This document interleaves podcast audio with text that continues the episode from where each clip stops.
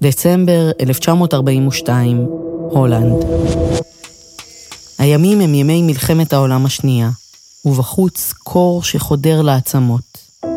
באחד הצריפים הגדולים מעץ במחנה וסטרבורק, הנשים שוכבות במיטותיהן וחולמות על זמנים ומקומות אחרים. יש שם מתייפחות בבכי חרישי. בקומה השלישית, על דרגש ברזל, שוכבת אישה צעירה בת 29, אתי הילסום שמה. היא מאמצת עיניה באפלה כדי לכתוב בעיפרון ביומן שלה. בלילות היה ממלא אותי לפעמים רוך עצום, והייתי שוכבת ערה. המאורעות והרשמים של יום ארוך מדי היו עוברים לנגד עיניי, והייתי אומרת בליבי, מי ייתן ואהיה הלב החושב של המחנה. שלום, אתם ואתן על מוזות. רגע של רוח בימים של משבר, מבית אביחי. לפני פרוץ מלחמת העולם השנייה, אתי הילסום למדה באוניברסיטה באמסטרדם פסיכולוגיה ושפות סלאביות. היא נהגה לכתוב על חיי האהבה שלה, על מיניות, ספרות ואומנות. הכל התהפך עם הכיבוש הנאצי בהולנד. ככל שמצבם של היהודים החמיר, היא מצאה את עצמה עסוקה בשאלות קיומיות, על משמעות החיים ועל ההתמודדות עם סבל ומוות.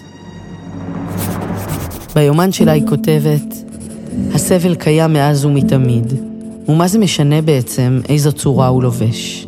מה שמשנה הוא איך האדם חווה אותו ואיך הוא מתייחס אליו, ואם הוא מסוגל לראות בו חלק מהחיים. באפריל 1942, הנאצים החלו להעביר את יהודי הולנד עם אלפי צוענים ופעילי מחתרת למחנה המעבר וסטרבורק במזרח הולנד, ומשם לאושוויץ. אתי אילסום הצטרפה מרצונה החופשי אל היהודים שנתפסו ונשלחו למחנה.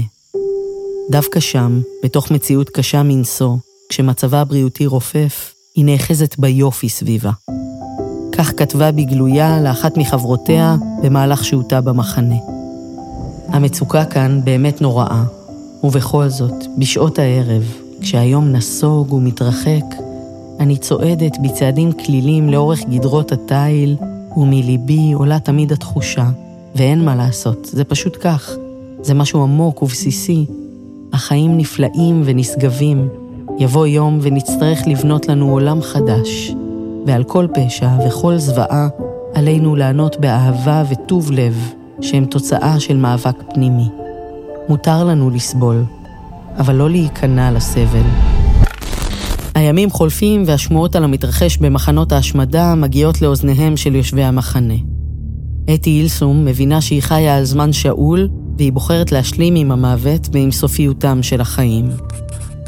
זה נשמע פרדוקסלי כמעט, בזה שאדם מגרש את המוות מחייו, הוא אינו מצליח לממש את החיים במלואם, ובכך שאדם נותן למוות מקום בחייו, הוא מעשיר אותם ומוסיף להם מימד. בתחילת יולי 1943 בוטל המעמד המיוחד שניתן לאנשי המועצה היהודית בווסטרבורק. רק מחציתם יכלו לשוב לאמסטרדם, והילסום שוב מבקשת להישאר יחד עם הוריה ואחיה במחנה. כעבור חודשיים נשלחה המשפחה לאושוויץ. שם אתי מצאה את מותה. מתוך קרון המסע הדחוס בדרך למחנה ההשמדה, היא השליכה גלויה אחרונה שכתבה לחברתה קריסטין. את הגלויה מצא עיקר, בשדה לצד המסילה. אני יושבת על התרמיל שלי באמצע קרון דחוס אדם. אבא, אימא ומישה נמצאים כמה קרונות מאחוריי. השילוח היה בלתי צפוי יחסית, הוראה פתאומית מהאג במיוחד בשבילנו. יצאנו מהמחנה בשירה. היי שקטה,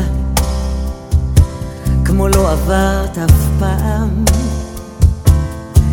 כמו לא היית צרימה בנוף המטופח. תודה למור סיוון על עיצוב ועריכת הסאונד, לבטל קולמן, הילי וורטמן מויאל והדס אבטו על הכתיבה וניהול התוכן. תודה לשרון גיני, גבי וינוקר וים דלויה על הפרסום והשיווק. למתן חיים, לידור יקותיאלי ונחום חי זאדה על הדיגיטל. תודה לאייל לויט וטלי בס על ההפקה. תודה להוצאת כתר ולדוקטור דיוויד רוזנסון, מנכ"ל בית אביחי. אני מאיה קוסובר, ותודה לכן ולכם על ההאזנה. פרקים נוספים של מוזות תוכלו למצוא בספוטיפיי ובכל יישומוני ההסכתים. מתגבשות ליופי,